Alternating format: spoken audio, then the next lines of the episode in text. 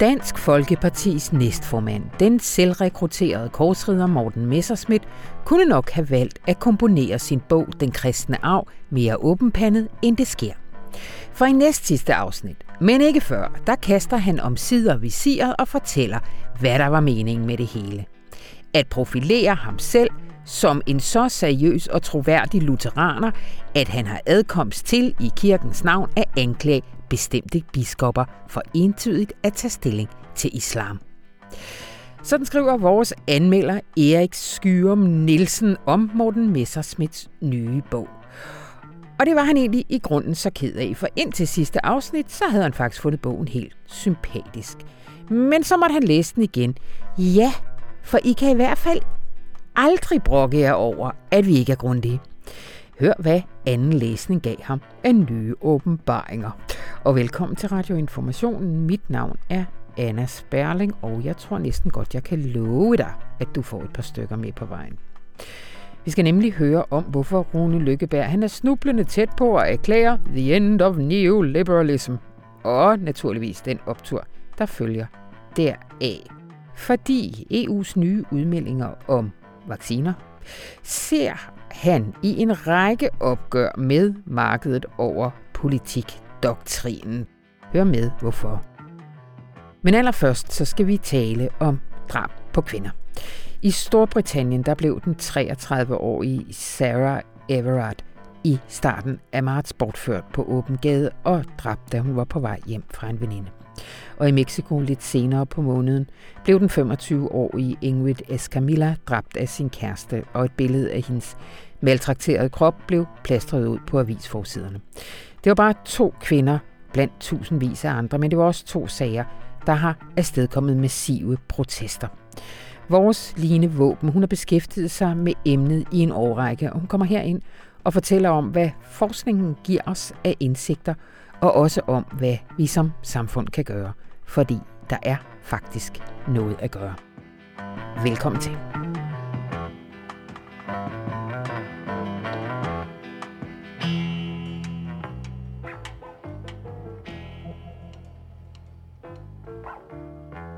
Velkommen til dig, Line Våben. Tak, Anna. Journalist på moderne tider, og vel det tætteste, vi inden for dansk journalistik har på en ekspert på det område. Du har i hvert fald beskæftiget dig i snart rigtig mange år med drab på kvinder. Det, du ser lige nu ske rundt omkring i verden, altså hvor, hvor nyt er det? Hvor, hvor markant er det? Men jeg synes, det vi har set de senere år, øh, er en, en stigende bevidsthed omkring øh, kvindedrab og kvinders øh, udsathed for drab. Øh, og øh, covid-19 har været med til at, at skærpe mm. øh, den opmærksomhed på kvinders sårbarhed, øh, ikke mindst øh, for partnerdrab. I Storbritannien var der en fordobling af drab på kvinder under den første nedlukning, og det øh, satte virkelig gang i, i debatten derover omkring, øh, omkring øh, kvinders udsathed. Ja på det her felt. Ja. Øh, du er sådan lige allerede inde på det, fordi her flere danske aviser, inklusiv information her i ugen, og jeg linker selvfølgelig til det, har, har valgt at ligesom sætte fokus på det her med kvinder i det offentlige rum øh, og bragt vidnesbyrd omkring den sårbarhed, mange kvinder oplever. Og det vil jeg ikke forklare en øjeblik. Jeg har også altid oplevet det som lidt af et livsvilkår. Men hvis man kigger i statistikkerne, og det har du jo gjort øh, rigtig meget, så er det jo faktisk ikke derude på gaden, vi skal være bange. Vi skal være bange, når vi kommer hjem. Ja, det der er så interessant, er, at vi jo for, for få år siden endelig fik nogle tal på, hvem er det, der bliver slået ihjel af hvem i Danmark, lavet af Asser Hedegaard Thomsen fra Aarhus Universitet, øh, retsmediciner, som har gennemgået de her 1417 drab. Og hvad kan vi så se? Jamen, vi kan simpelthen se, at generelt i drab, så er det det mest forekommende et partnerdrab. Mm. Altså, hvor en øh, typisk en mand slår en kvinde ihjel. Det er faktisk hver fire drab herhjemme er et partnerdrab. Og når vi ser på kvinder alene, øh, så er det faktisk 6 ud af 10, knap 6 ud af 10 drab på kvinder af partnerdrab.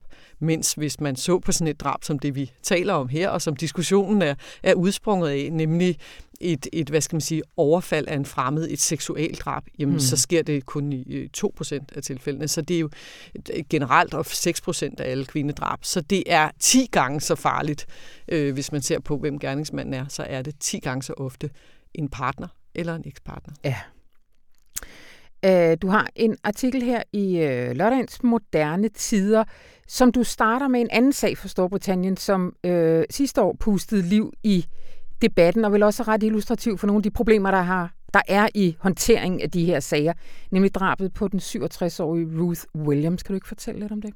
Jo, Ruth Williams, hun, øh, hun blev dræbt af sin mand, Anthony Williams, på 70 år øh, da hun er øh, hun bliver hun bliver dræbt simpelthen på sin veranda. Øh, hun bliver kvalt, hendes nakke er brækket fem steder, øh, og øh, hun er hun forsøger at flygte fra, fra hjemmet, da det sker.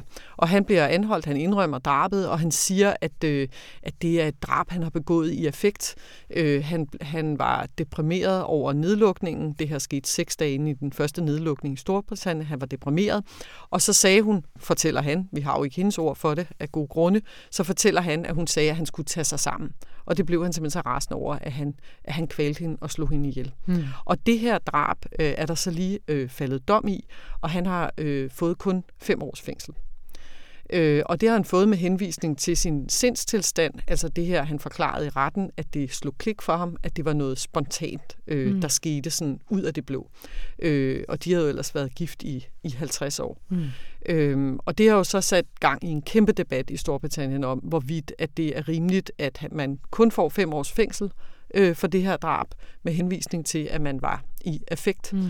Øh, ja. Er det ofte forekommende i nogle af de her sager om partnerdrab, at det her med med affekt øh, er inde over i, øh, i domsvurderingen?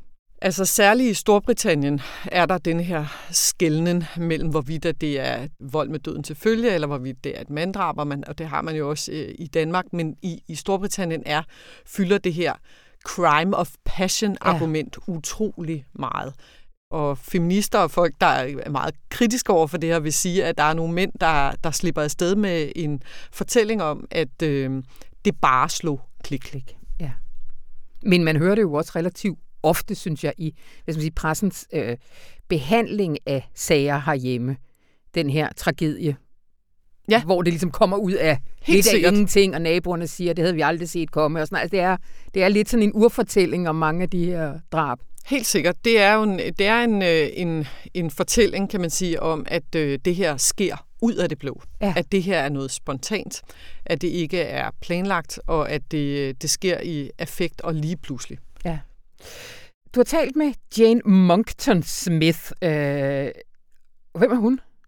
Jane Monkton Smith er, øh, er kriminolog øh, og forfatter, professor og Ph.D. i øh, Storbritannien, og hun har for ganske nylig skrevet, hun skrevet flere bøger, men hun har så lige kommet ud med en bog, der bygger på øh, forskning, øh, hun, har, hun selv har lavet, og andres forskning også, som beskriver øh, det, hun kalder det farlige forhold, mm. øh, og hvordan at det kan lede til drab. Mm.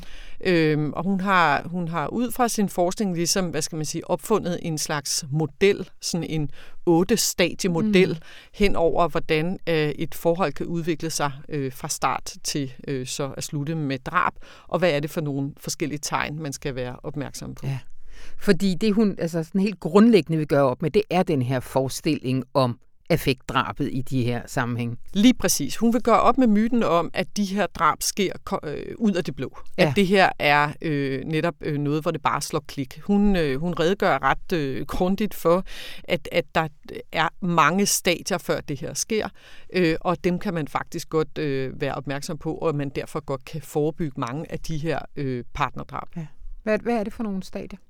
Jamen, øh, der er jo otte stadier, uden at gå i dybden med dem ja. alle sammen, kan jeg sige. At I hvert fald det første stadie er sådan set, at hun peger på, at de her mænd, der ender med at begå drab, de har ofte øh, allerede en fortid, som, som at de har været øh, kontrollerende eller voldelige, øh, eller øh, på, på anden måde sådan misbrugt eller stalket deres partner, før de overhovedet kommer i et forhold med den kvinde, det kommer til at handle om. Med andre ord, det er ikke kvindens skyld, det er mm. manden, der som udgangspunkt har problemet. Mm. Og så beskriver hun de her forskellige stadier af mandens, og det er nemlig det, der kendetegner mange af de her sager, kontrollerende adfærd. Og den kan være i blandet fysisk vold, men meget ofte er det faktisk det, man kalder psykisk vold, ja. hvor der er et mønster af, at man kontrollerer kvinden, holder hende under opsyn, øh, på forskellige måder øh, stikker kvinden i forholdet. Mm. Og, og det er så, så de sidste par stadier, så bliver det så noget, hvor han så ja, planlægger drab og udfører drab og, og så videre. Så det, det er sådan en, en model, hun sådan underviser i globalt, og øh, hun underviser politifolk, socialrådgiver og også voldsoffre, øh, så de selv kan se sig, hvor de befinder sig på tidslinjen, ja. og på den måde måske forebygge og komme i situationen. Ja. Hun siger selv, at hun ikke har fundet den dybe tallerken, og hvis andre siger, ja, det vidste vi da godt, så, så prøver hun heller ikke at sige andet. Men, men hvad er det så, hun har gjort? Altså... Det, hun har gjort, er, at hun har set på forskningen og på tallene, og hun har så også set på 400 øh, drabsager, partnerdrabsager ja. i, i Storbritannien. Det er vigtigt øh, at have med. Og så har hun set på, jamen, hvad er det for et mønster, hun ser. Og det, hun er interesseret i, det er at åbne folks øjne for, at det her er ikke bare noget, der sker. Mm. Der skal være nogle forskellige, eller er meget ofte et mønster, og nogle ting, der skal til stede, for det sker. Mm. Og, øh, og det er jo for, at vi kan komme væk fra den forestilling, som er den dominerende forestilling om, at tænker, der er nogen, der kan finde på at slå dem ihjel de godt kan lide. Ja. Det kan vi næsten ikke rumme, at nogen slår deres hustru eller deres børn ihjel. Øh, så derfor så, så siger vi, så må det være noget, der bare sker ja. i, i, i et eller andet underligt vanvidsøjeblik. Men det er så det, Jane Monkton Smith siger, det er det faktisk sjældent. Ikke ja. at det aldrig kan ske, men der er faktisk nogle mønstre, når man ser på rigtig mange af de her sager. Ja. Og det er så dem, hun har legnet op. Hun siger selv, det er sådan set en meget simpel model, nogle af de her ting øh, øh, bunder i grundig og solid forskning, men hun siger, hvis man er en politimand, hvis man er en socialrådgiver, eller hvis man er voldsoffer, så sætter man sig ikke ned og læser al den forskning, der findes på området. Ja. Så har man brug for en, en simpel model. Så på den måde er hun en, en meget, og indrømmer også selv, meget sådan populistisk ja. formidler af noget øh, ellers ret komplekst stof. Nu øh, lader jeg lige mærke til, at jeg selv sådan ret gennemgående i det her indslag har talt om mænd, der dræber kvinder. Men øh, der står jo også i den her artikel, at to ud af ti partnerdrab faktisk er kvinder, der dræber mænd. Ja, det er jo klart, og det er jo også noget, det Jane Monkton Smith ofte bliver mødt med, det er, jamen hvad med mændene? Mænd er også udsat for vold, mænd er også udsat for drab, og det er fuldstændig rigtigt. Der findes også kvinder, der slår mænd ihjel. Der findes kvinder, der er øh, kontrollerende, øh, beregnende, øh, har en personlighedsforstyrrelse, øh, som er voldelig osv. Øh, det er bare overvejende, når man ser statistisk på det, mænd, der begår de her partnerdrab de kvinder, der så begår partnerdrab, der ved vi så, når man dykker ned i det, mm. og det har øh, altså Hedegaard Thomsen i sin forskning øh, også været ude øh, og fortælle, når man ser på tallene og, og de skader, øh, der er på henholdsvis gerningsmand og offer, at mange af de kvinder, der begår drab på mænd, gør det efter at have været udsat for fysisk vold igennem længere tid. Mm. Altså så det sker i enten selvforsvar eller desperation. Men som sagt, der findes også den her lille andel af kvinder, og det er Jane Monkton Smith også inde på i sin bog, som kan finde på at begå drab på fuldstændig lige fod med, med deres, hvad skal man sige, mandlige modstykker. Ja. Lige nu, nu er der de her protester, øh, og debatten i medierne, både i England, i Danmark og, øh, som jeg indledningsvis sagde, for eksempel også i, i Mexico.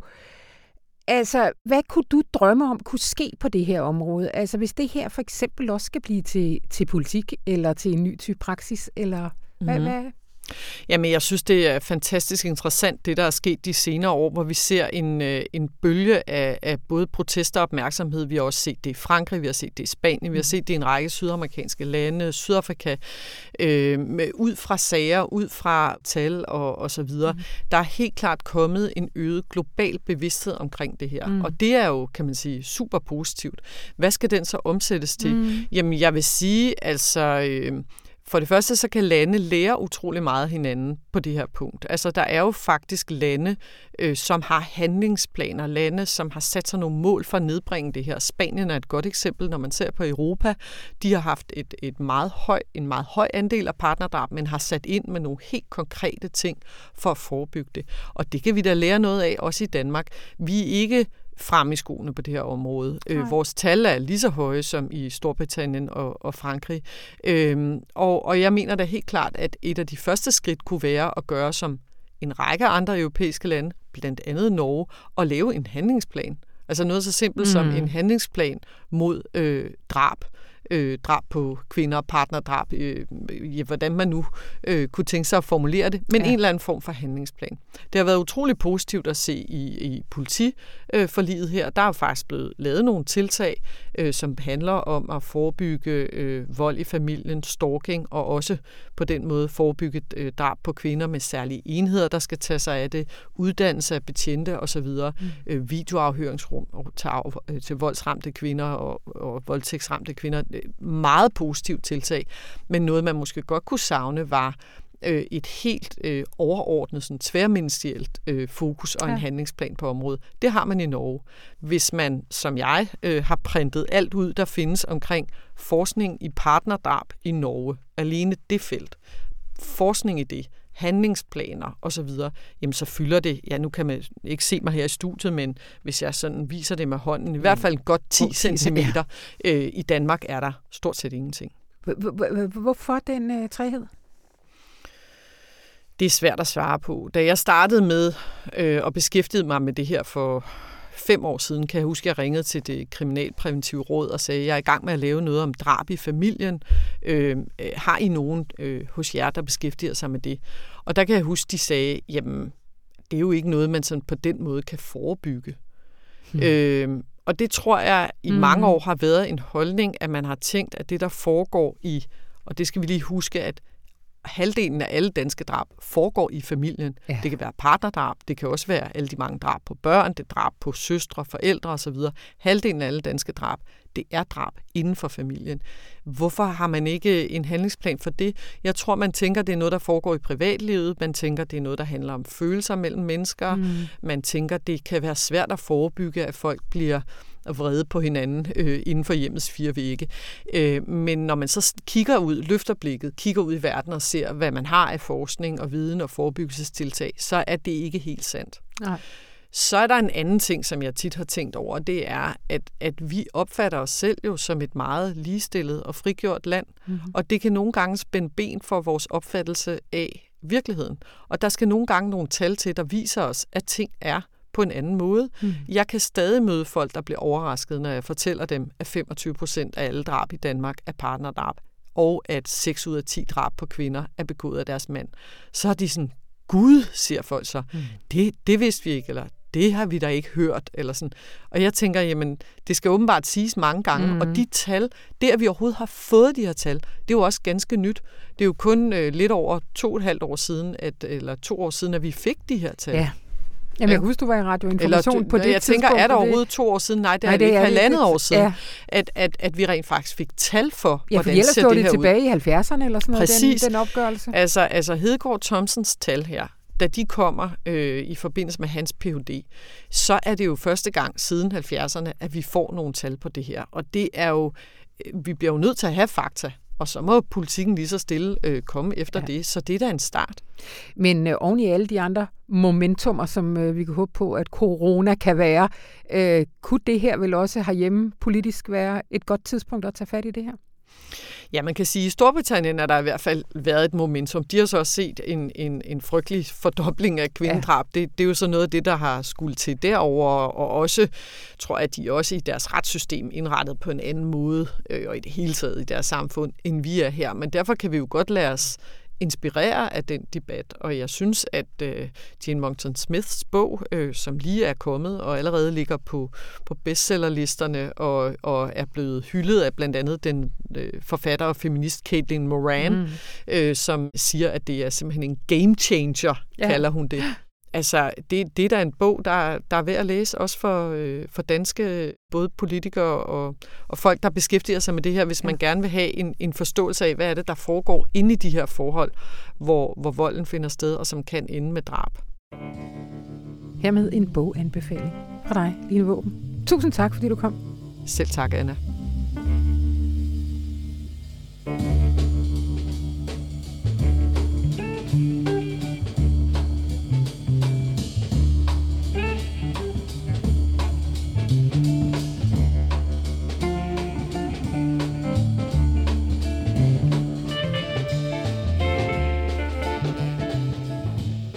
Erik Skyrum Nielsen, velkommen til.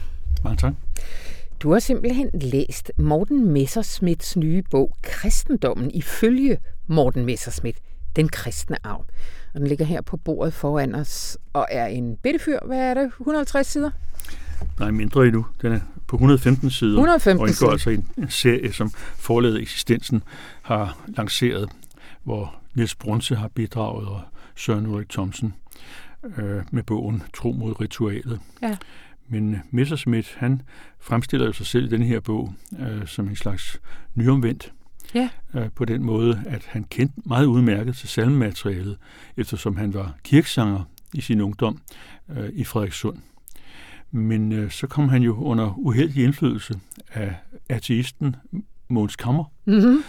øh, og afsvor troen og gjorde nar af folk, som gik i kirke, men øh, blev så lidt tilbage på den rette vej af Jesper Langballe og vel ikke mindst øh, Søren Krav. Og det er den ja. udviklingsfortælling, som Morten Messersmith gerne vil dele med os. Ja.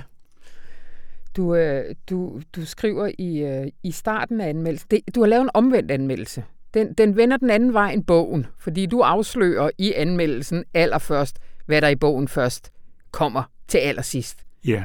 Det er egentlig ærne med den her bog. Men det vil jeg gerne prøve at forklare. Ja. Øh, for øh, det er lidt ligesom i Ingemands Julen har englelyd.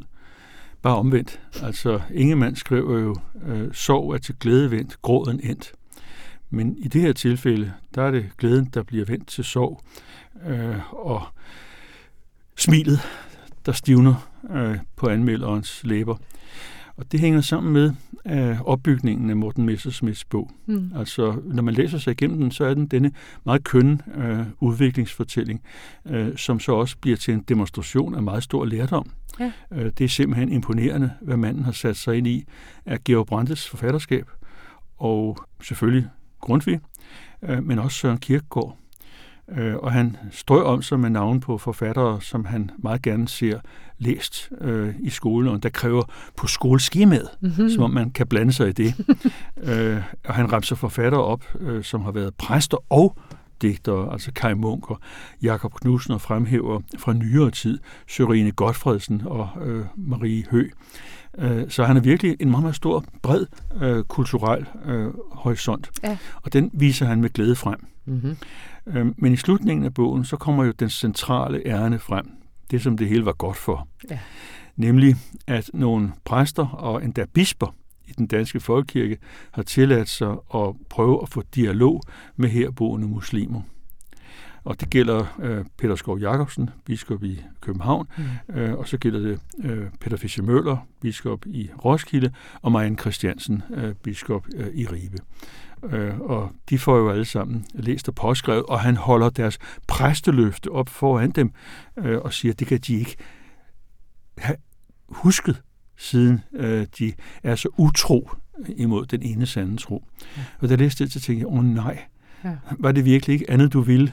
Altså øh, Kirkegård og Georg Brandes og Grundtvig og salmer og danske digtere fra Kingo til hele hele. Øh, og så skal du alligevel bruge det til ja. bare at slå bisperne oven i knollen. Øh, altså jeg bliver lige nødt til at læse op fra, fra din anmeldelse, fordi jeg kom, jeg, jeg, jeg kom til at grine. Øh, man har imponeret forstået, hvor indgående bogens forfatter har sat sig ind i Geo Brandes produktion, og man har nyt håndfulde af velvalgte citater fra salmebogen, højskolesangbogen og den hellige skrift, og så viser det sig mod slutningen, at hele rejsen ikke går ud på andet end at spænde Jesus for Dansk Folkepartis nationale kampvogn som en krikke for en partybus. Ja, det var sådan noget, der faldt mig ind. ja. øhm, men jeg vil gerne understrege, at jeg har læst den bog to gange. Det har du simpelthen, Fordi ja. efter, at jeg var kommet til den sørgelige slutning, øh, hvor bispestaven jo nærmest bliver søgt frataget navngivende bisper, øh, der læste jeg den en gang til, og så begyndte jeg virkelig at virre med hovedet jeg ved næsten lige så meget med hovedet som den besatte pige i The Exorcist. Øh, du ved der, hvor hovedet drejer flere gange rundt, om Max von Sydow ikke aner, hvad han skal stille op. Ja. Øh, fordi der var et eller andet, der ikke passede. Ja. Øhm, der var selvfølgelig nogle sætninger, der var fejlkonstruerede. Det er, hvad der sker i skyndingen. Øhm, men der var altså også øh, et bestemt grundvis-citat, som gjorde mig øh, underligt til mode. Øhm, det er et øh, citat øh, fra, ja, Nyårsmorgen. Mm-hmm. Det lange, lange digt, som Grundtvig øh, skrev i 1824, og som Morten Messersmith det ene sted kalder Nyårsmorgen, og det andet Nytårsmorgen. Mm-hmm. Det er jo heller ikke noget tegn på, at han har sat sig ordentligt ind i tingene. Men det han simpelthen gør, det er, at han citerer Nyårsmorgen øh, to fuldstændig forskellige steder, øh, som om det er et ægte citat. Og det kan man så kalde øh, usikkerhed eller øh, uvidenhed om citatpraksis, men det er det ikke, fordi øh, Morten Messersmith har en universitetseksamen og ved udmærke godt, at man skal citere på en pålidelig måde. Mm-hmm. Øh, han tager simpelthen øh, to strofer fra Nyårsmorgens del 2 og klasker dem direkte sammen med en strofe fra Nyårsmorgens del 9 og sætter det op, som om det er et citat. Jeg tænker, hvad? Altså, enten har han modtaget det her øh, fra en kilde, som han nærer tillid til, mm. eller så har han bare skrevet af, uden kildeangivelse. Men under andre omstændigheder, øh, så pletter det ham jo som skribent, øh, at han ikke angiver kilden, eller at han har fuld tiltro øh, til en eller anden klyner eller ghostwriter, øh, som fortæller ham, hvad der skal stå i hans bog. Men er det, fordi han har et, et særligt ærne med det citat? Nej, egentlig ikke. Øh, det falder også meget dårligt, fordi slutningen af citatet passer slet ikke til de to øh, første strofer, han citerer. Øh, der kommer en figur ind, øh, som spiller en stor rolle i 9. sang af Nyårsmorgen, øh, men som er ny i forhold til øh, del 2. Øh, så det tyder jo altså ikke på, at han har særlig meget forståelse for, for digtet som sådan. Og har man først læst det, jamen, så begynder tingene sådan underligt at virke øh, overtagende, som om der er nogen eller noget, bag ved Morten mm. Messersmith, som fortæller ham, hvad der skal stå i hans bog. Mm. Højdepunktet er stilistisk ekvilibrisme, mm-hmm. når han følgende sted. At være dansk, ja, man skal næsten stå op, når man læser det. At være dansk er hverken idé eller ideologi, det er at hengive sig til det givende. Vi taler om vores modersmål, kursiveret, fordi vi har fået det givet. Vi har et fædreland, kursiveret, fordi vi er født hertil. Vi kan fravælge det og kaste det bort, men vi kan ikke kræve det. For det er os givet, før vi kan andet end få. Før vi overhovedet forstår, hvad vi har modtaget. Det er jo meget fyndigt, ikke? Mm. Øh, og, og, og hvis det er Morten Messersmith selv, der har skrevet det her, hvad jeg tillader mig at betvivle, øh, så er det knaldgodt fundet på, mm-hmm. men det er jo altså også en, i en essens, men hvad, hvad, en tanke hos ham. Hvad vil sige han med det? Ja. Jamen, han siger stort set, at du skal være født i Danmark for at være dansker. Ja. Øh, og, og det har jo vidtrækkende konsekvenser for en masse, som er kommet hertil, og som er fuldt integreret og holder landets love øh, og elsker at bo her. Mm. Øh, og alligevel, øh, så er der altså en eller anden eksklusionsfantasi på færre, øh, som er måske meget godt sammenfaldende øh, med de inderste drømme øh, hos dele af Dansk Folkeparti mm. og Liberal Alliance. Men som jeg synes virker øh, betænkelige øh, i pinden eller munden hos en mand øh, med lederambitioner. Mm. Men altså, indtil da, indtil at jeg gik i gang med at læse bogen øh, anden gang, fordi jeg var blevet kritisk eller skeptisk øh, efter slutningen, ja. så synes jeg faktisk, det er en ganske udmærket bog på mange måder. Og sympatisk, næsten, næsten sympatisk også, bog, ja, næsten også et forsøg på at være personlig. Altså nu skal I ja. høre, hvem jeg er. Ja. Øh, og jeg er ikke bange for at, øh, at være min Gud bekendt. Øh, hele den manøvre, som jo mange har gennemført de sidste 20, 30, 40 år øh, i dansk øh, politik mm. og, og kultur, den klæder ham jo sådan set, mm. at, at der træder et menneske frem mm. bag øh, den smartass, som nogle af os måske troede, at Morten Messersmith var. Nu får vi det helt klart dementeret. Mm. Det er et menneske med et meget, meget stort, varmt bankende hjerte, der træder frem her. Ja. Altså man kan jo ikke lade være med øh, os, der nok ikke øh, lige får læst den her bog, og øh, hvad tyder den på? Altså her er, du har selv sagt, det er en mand med lederambitioner, og, og også bliver, bliver lidt set måske som, som frelseren af Dansk Folkeparti, der ved Gud ikke har det så godt for tiden. Altså peger den her frem imod, at øh, troen, kristendommen, hele, hele den del kommer til at, at, at, at fylde mere i, i sådan en nationalkonservativ drejning for Dansk Folkeparti, hvis det bliver med ham ved roret? Det vil jeg slet ikke spå om. Jeg Nej. har udtalt mig om bogen som, som boganmelder, øh, og så har jeg først været glad for den, øh, og bagefter øh, i stigende grad skeptisk. Men du kan godt forstå, hvorfor jeg, hvorfor jeg spørger, altså i hvor høj grad at læse, kan man også læse bogen som hans indspark til, hvor, hvor øh, at, øh, at den del af højrefløjen skal bevæge sig hen? Jamen i så fald, så er det bare smart fundet på. Ja. Ja, ja. Det er et ledigt standpunkt lige nu. Øh, alt det her aside, hvad kan man bruge den her bog til? Er der, er der, er der, er der en grund til at læse den? Altså de ting, som øh, Morten Messersmith har at sige om mellemværende mellem Grundtvig og Kierkegaard, ja. kan man læse meget bedre andre steder. Og hvad han har at sige om Georg Brandes og hans forhold til Kierkegaard, som var ambivalent, det kan man også læse i faglitteraturen. så, øh, som formidler af indsigt i det 19. århundredes danske kultur. Der kan han måske være meget troværdig øh, som foredragsholder for et folkeligt publikum, øh, men i mere faglig sammenhæng, så er det ikke fem flade ører værd. Mm. Tusind tak, Erik Skjørm Nielsen.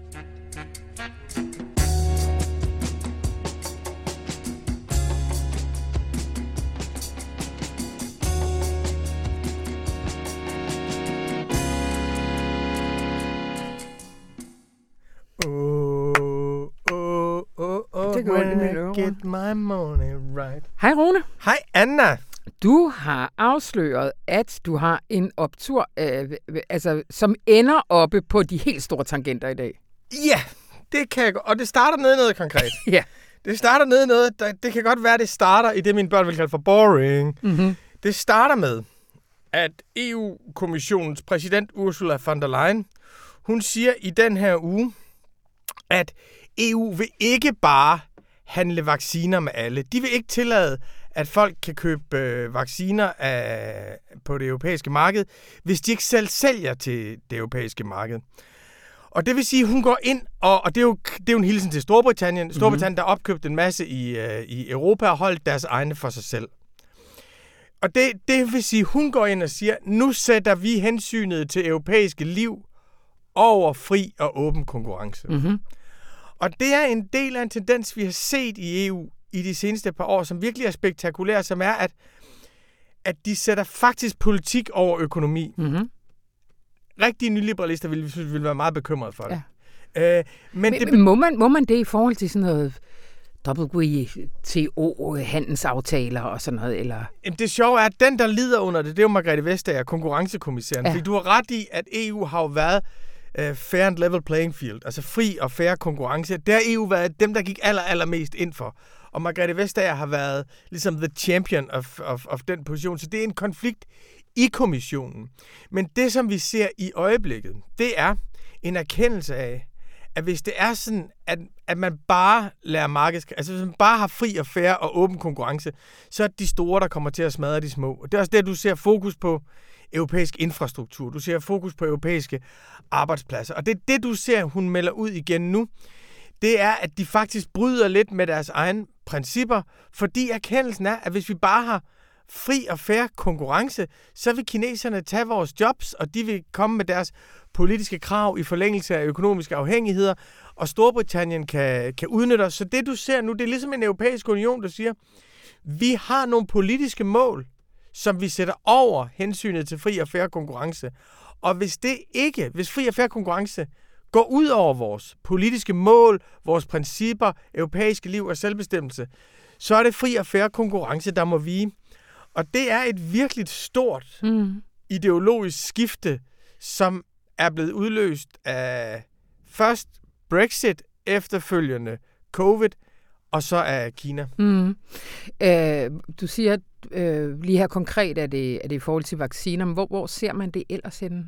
Jamen, du ser det jo for eksempel, når vores øh, egen øh, viceforkvinde i kommissionen, Margrethe Vestager, når hun siger til de europæiske virksomheder, at de skal ikke lade kineserne købe aktier. Mm-hmm. Ikke? Mm. Altså, der skulle hun jo være ligeglad, fordi alle købere kan være lige gode, men når hun siger, når hun siger, I skal ikke lade kineserne opkøbe jer. Øhm, når øh, Thierry Breton, som er øh, industrikommissær, øh, når han siger, at vi skal investere i det, de kalder for European Champions, altså vi skal investere i store europæiske giganter, og det kan vi have en diskussion for eller imod, mm. og vi synes er, mm. er, er, er, er godt leg. Når du ser fokus på, at øh, kritisk infrastruktur, Øh, alle de her, og du ser det også i, øh, i hele diskussionen om, øh, om 5G-netværket. Mm. Og så må Huawei godt det? Og der har vi jo alle sammen gået på kompromis, fordi ifølge konkurrencereglerne, der er det dem, der leverer det økonomisk bedste bud, og det, det skulle så være Huawei, men det er vi jo overtrumfet. Det er Storbritannien også overtrumfet. Så du ser det på mm. en række forskellige områder. Erkendelsen af, at hvis vi bruger vores demokratiske institutioner til bare at sikre fri og færre konkurrence, så er det meget tænkeligt, at the bad guys vinder, og vi kommer i defensiven. Men, men er det ikke også protektionisme at vende sig ind af? Jo, og det er derfor, det er så interessant. Det er, at en del af globaliseringen var jo en moral om, at protektionisme var nærmest nationalisme. Ja. Altså, når du siger protektionisme, mm. så lyder det jo nærmest som nationalisme og sådan noget. og i forlængelse af det, der siger man jo, at økonomien skal være globaliseret. Mm. Hvis den ikke er globaliseret, så er vi, så er vi nationalister. Så det, det, det et skifte jo, at, mm. at protektionisme var engang noget skidt, og nu siger du, nu handler det om at investere i os selv. Og det kan sagtens være, at der kommer alle mulige negative ting ud af det. Det er ikke sikkert, at nu er vi, gør vi op med neoliberalismen og globaliseringen, som vi kendte den, og så får vi i stedet for fantastisk social retfærdig og grøn omstilling af det mm. hele, og helt anderledes beslutningskanaler og medbestemmelse. Og det er slet ikke sikkert, men det er et tegn på, at, øh, at det, der bare lød som retorik for fem år siden, er ved at blive til politik. Jeg har interviewet i De Langsomme Samtaler, mm. som man jo kan finde på en anden kanal. Mm-hmm. Der har jeg interviewet Quinn Slobodian, som er sådan en kanadisk historiker. Han var meget aktiv i protesterne mod neoliberalismen for 20 år siden og aktiv i protesterne mod Irakkrigen. Og så skrev han en bog, der hedder Globalists, som handlede om The Birth of Neoliberalism og The End of Empire. Og den udkom i 2018. Han var sådan venstreorienteret, der bare fundet ud af, at han slås mod en modstander, han ikke kunne overvinde, så derfor besluttede han sig for at beskrive den. Han havde aldrig troet, at den globalisering skulle komme i krise.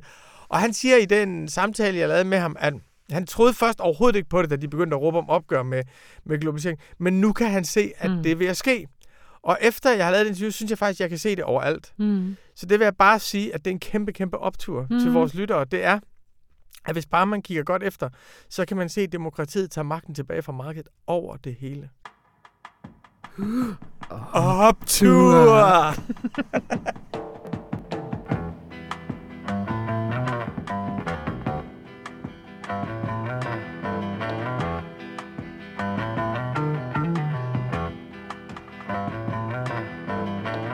Og det var faktisk alt, hvad jeg havde valgt fra denne uges aviser. Men du skal overhovedet ikke gå nogen vegne, fordi det, der sker nu, det er, at jeg svinger mikrofonen væk, slynger benene op på bordet, snupper en bitte kop kaffe, og hvis jeg er rigtig fræk, et stykke Nicorette Fruitmint, fordi at jeg har fået lov til at stille over til min kollega Rasmus Bo Sørensen. Han har nemlig længe gået og rodet med at gøre informationsartikler til noget, du kan lytte til. Og i de seneste uger, der har man kunne høre resultatet, nemlig oplæste versioner af den fremragende serie Vi fortæller naturvidenskaberne forfra, hvor vores kolleger Johanne Pontoppidan Tuxen og Mikkel Woyler året igennem vil se på verden med videnskabens øjne, forstå naturens komplicerede sammenhænge og hvordan de former vores liv. Og alle artiklerne, dem kan du finde oplæst i deres helt egen kanal, hvis du får lyst til mere bagefter, og det tror jeg nok, du gør. Fordi denne gang handler det om jordens overflade. Vi render nemlig rundt på en knust æggeskal, og det fører jo til naturkatastrofer, det ved vi alt om. Men uden de tektoniske plader var vi alle sammen døde for længst. Så bliv hængende. Øh, men jeg takker i hvert fald af, og jeg hedder Anna von Sperling, og det var jo Anne Pilegaard Petersen, der havde klistret det her program sammen. Over til dig, Rasmus.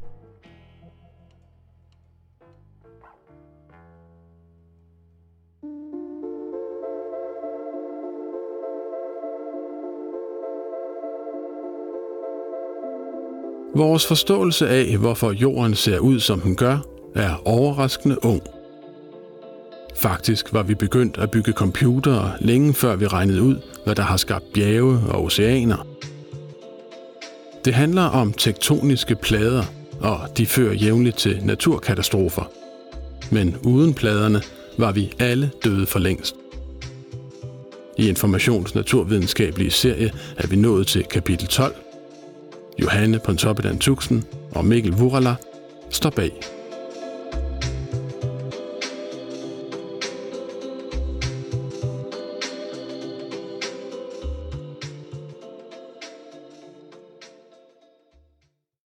En mand kaster sig ud af en taxa og løber med en lille flok mennesker igennem gaderne.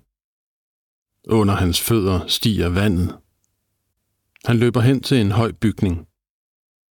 Hvor kan vi komme ind? Råber han til en, der hænger ud af et vindue højere oppe. Forpustet løber den lille flok hen til en trappe og op ad trinene, mens manden med sin telefon filmer, hvordan vandet stiger og stiger i trappeskakten. Godt op i bygningen samler flokken sig ved vinduerne og ser ud på den gade, hvor de før løb. To containere flyder langs med husmuren. Den taxa, manden få minutter tidligere sad i, driver rundt i vandmasserne. Det er fredag den 11. marts 2011, og Japan er midt i en naturkatastrofe. Klokken 14.46 ramte et jordskælv omtrent 130 km ud for Japans nordøstlige kyst. Det kraftigste jordskælv nogensinde målt i landet. Og ud over rystelserne, der lød som en bombe, opstod en tsunami, der bevægede sig med op til 700 km i timen og rejste sig som en 14 meter høj bølge, da den nåede kysten. Beboerne i millionbyen Sendai havde kun få minutter til at flygte. Skælvet var så kraftigt, at øerne ude i Stillehavet flyttede sig flere meter i forhold til Japan, og havbunden hævede sig over 5 meter. Men selvom det kunne føles sådan, kom naturkatastrofen ikke ud af det blå. Faktisk havde jorden lige så langsomt og uden den store palaver varmet op til skælvet i cirka 1000 år. Under oceanet ud for Japans kyst havde to tektoniske plader ligget i århundrede efter århundrede og knuppet sig op af hinanden og opbygget spændinger, indtil undergrunden ikke kunne klare presset længere, og pladerne rykkede sig med et voldsomt brag. At vi forstår, hvordan den slags naturkatastrofer opstår, skyldes en vedholdende tysker, som fandt på en kontroversiel teori, blev udskammet af det gode selskab og endte med at fryse ihjel på indlandsisen. På en måde dukkede Alfred Wegener op på et heldigt tidspunkt. Han var tysker, men talte flydende dansk og var svært glad for at tage på ekspeditioner i Grønland. Og da han lige inden Første verdenskrig formulerede en teori om, hvorfor jorden ser ud, som den gør, faldt den på et tørt sted. Der fandtes nemlig ikke nogen god teori på det tidspunkt. Den, som de fleste havde været tilhængere af, var lige faldet sammen. Den gamle teori hed kontraktionsteorien og gik ud på, at jorden havde trukket sig sammen, fordi den var blevet koldere. Og i den proces var der sket det, som også sker med frugt og grønt, der tørrer ud over vinteren. Skallen rynker. Sådan var bjergkæderne blevet dannet. Men så opdagede man omkring år 1900 radioaktiviteten, at jorden er fyldt med radioaktive stoffer, der afgiver en masse energi, og det passede dårligt med, at planeten skulle være kølet så voldsomt af. Geologerne var i vildrede. Der, hvor teorien om jordens beskaffenhed skulle befinde sig, var der nu et stort hul. Men det hul mente Wegener sig i 1915 i stand til at fylde. Kontinenterne, argumenterede han, havde engang været samlet i et stort superkontinent, Pangea, fælles land – på et tidspunkt var Pangea sprækket, og kontinenterne gået hver til sit, og det forklarede ikke bare, hvorfor plante- og dyreliv på forskellige kontinenter minder forbløffende meget om hinanden, men også hvorfor flere af kontinenterne ligner puslespilsbrikker, der passer sammen. Afrika og Sydamerika, for eksempel. Kontinentaldrift kaldte han sin teori, og den blev diskuteret flittigt i kulturelle salonger, men blandt geologerne fik den ikke mange fans. Hans evidens var selektiv, argumenterede de, og ikke uden ret. Og lidt mindre lødigt, han var ikke engang geolog. Han var meteorolog, en værmand. Og så havde hans teori en akilleshæl. Hvordan i alverden forestillede han sig, at kontinenterne på deres vandring over kloden skulle kunne pløje sig igennem den massive havbund? Den teori var der ærligt talt ikke grund til at ofre mere tid på mente geologerne omkring 1930. Det var samme år, som Alfred Wegener på en ekspedition i Grønland sned ind under en polarstorm og begav sig ud efter forsyninger på sin 50-års fødselsdag. Det følgende forår blev hans frosne lig fundet.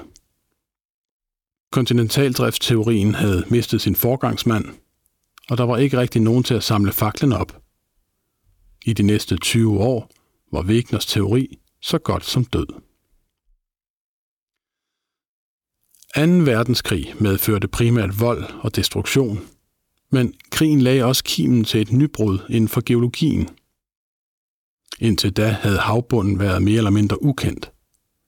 I midten af 1800-tallet hvor store skibe godt nok sejlede over Atlanten for at udlægge telegrafkabler mellem Europa og USA, og de havde noteret sig, at der måtte foregå et eller andet dernede i dybet, for nogle steder skulle der bruges langt mere kabel end andre – men derudover var det meste af havbunden for så vidt, terra incognita, ukendt land.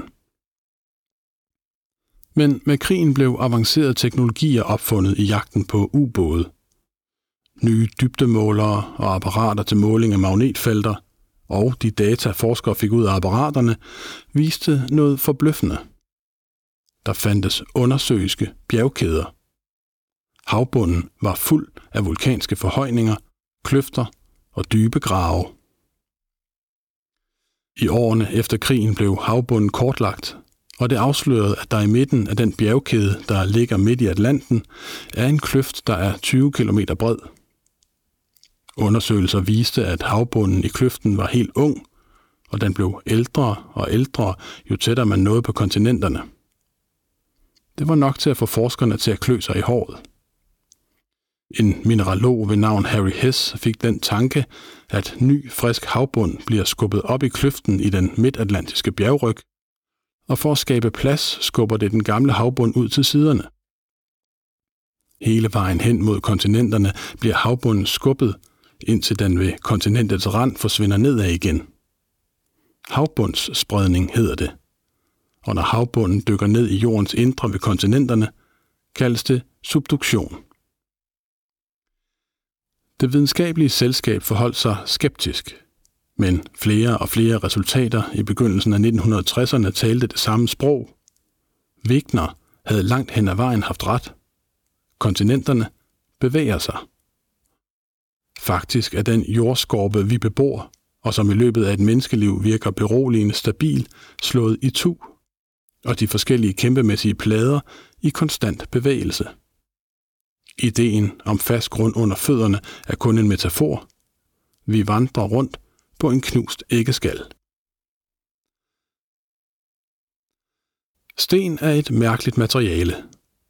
Det virker fast, men ikke når man betragter det i geologisk tid – i dyb tid, over millioner af år, er jordens kappe blød og føjelig. Kappen er det lag af jorden, der ligger lige under den tynde skorpe. Som skorpen består kappen af sten. Der er en ydre kappe og en indre, som når helt ind til jordens vanvittigt varme flydende kerne. Den del af kappen, der ligger tættest på kernen, optager varmen, og det varme stenmateriale stiger til værs ud af mod jordskorpen. På vejen opad begynder det at smelte, fordi trykket falder, og det nydannede basaltmagma strømmer op i sprækkerne mellem pladerne, størkner og danner ny oceanbund. For eksempel i kløften i den midtatlantiske bjergryg. Efterhånden som den nydannede skorpe skubbes væk fra ryggen, køles den af, stivner og bliver tungere, for til sidst at synke ned i dybet igen, ned i det varme indre, hvor processen så kan starte forfra. Som sådan er pladetektonikken en måde for jorden at blive svalet på. Faktisk er jorden den eneste planet, vi kender, som har pladetektonik. Når vores sidekammerat i solsystemet, Venus, skal køle af, foregår det sandsynligvis ved ophobning af en masse varme, der resulterer i voldsomme bundvendinger, hvor gasserne til sidst finder vej og river overfladen med sig. At vi har kontinentalplader og pladetektonik er en temmelig væsentlig grund til, at vi kan bo her på jordskorpen. Så her ligger de, pladerne, og skøjter rundt mellem hinanden. De hurtigste med cirka samme hastighed, som det tager hårdt gro, 10-12 cm om året. Nogle bevæger sig væk fra hinanden, andre støder sammen, og nogle steder forsvinder en oceanplade ned under en kontinentalplade, fordi kontinenterne primært består af det lettere granit, og havbunden af det tunge basalt. Og når først pladen dykker, trækker den langsomt resten af pladen med ned i dybet. Der foregår altså både en skubben og en trækken der nede under oceanerne. Og når man skubber og trækker i noget stift, så kan det gå i stykker, og jordskæl opstår. Den tunge oceanbund trækker ikke bare sig selv ned under kontinentalpladen. Den trækker også vand med sig. Vandet får kappematerialet til at smelte lettere, og det smeltede stiger op og bliver til vulkaner på kanten af kontinenterne, der spyr den flydende lava ud. Det, der ligner røg for vulkanerne, er faktisk vanddamp, og alt det vulkanske materiale er fyldt med god næring. Noget af den mest næringsrige jord findes på vulkanskråninger. Når forbløffende mange mennesker gennem tiden har valgt at bosætte sig ved vulkaner, skyldes det, at der er lækker jord at dyrke. Pladerne skubben omkring fører dog også til død og ødelæggelse. Når de flytter sig, sker det nemlig ikke nødvendigvis som en jævn glidende bevægelse. Når undergrunden går i stykker i store jordskælv, kan det ske efter lang tids pres mellem to plader, der er låst fast i hinanden, sådan som det skete i Japan i 2011. Bagefter ledte forskere i arkiverne og fandt gamle japanske skrifter, der beskrev en naturkatastrofe i Sendai-regionen i 869.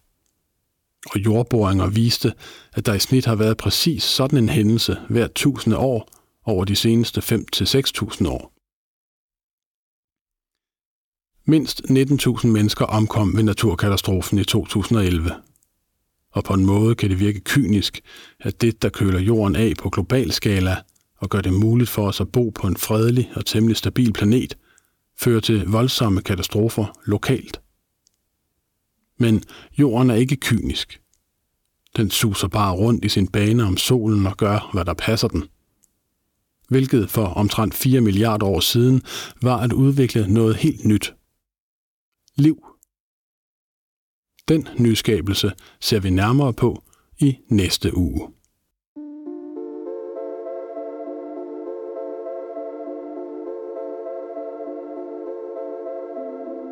Det var kapitel 12 i vores nye naturvidenskabelige serie. Hvis du går ind på Informations hjemmeside, kan du finde samtlige oplæste artikler i serien. Du kan også finde dem i din foretrukne podcast-app under serienavnet Vi fortæller naturvidenskaben forfra. Serien er i øvrigt støttet af Carlsbergfondet. Har du nogen kommentar til dagens oplæsning eller et bud på, hvordan vi kan blive endnu bedre, er du meget velkommen til at skrive til rbs Mit navn er Rasmus Bo Sørensen. Tak fordi du lyttede med.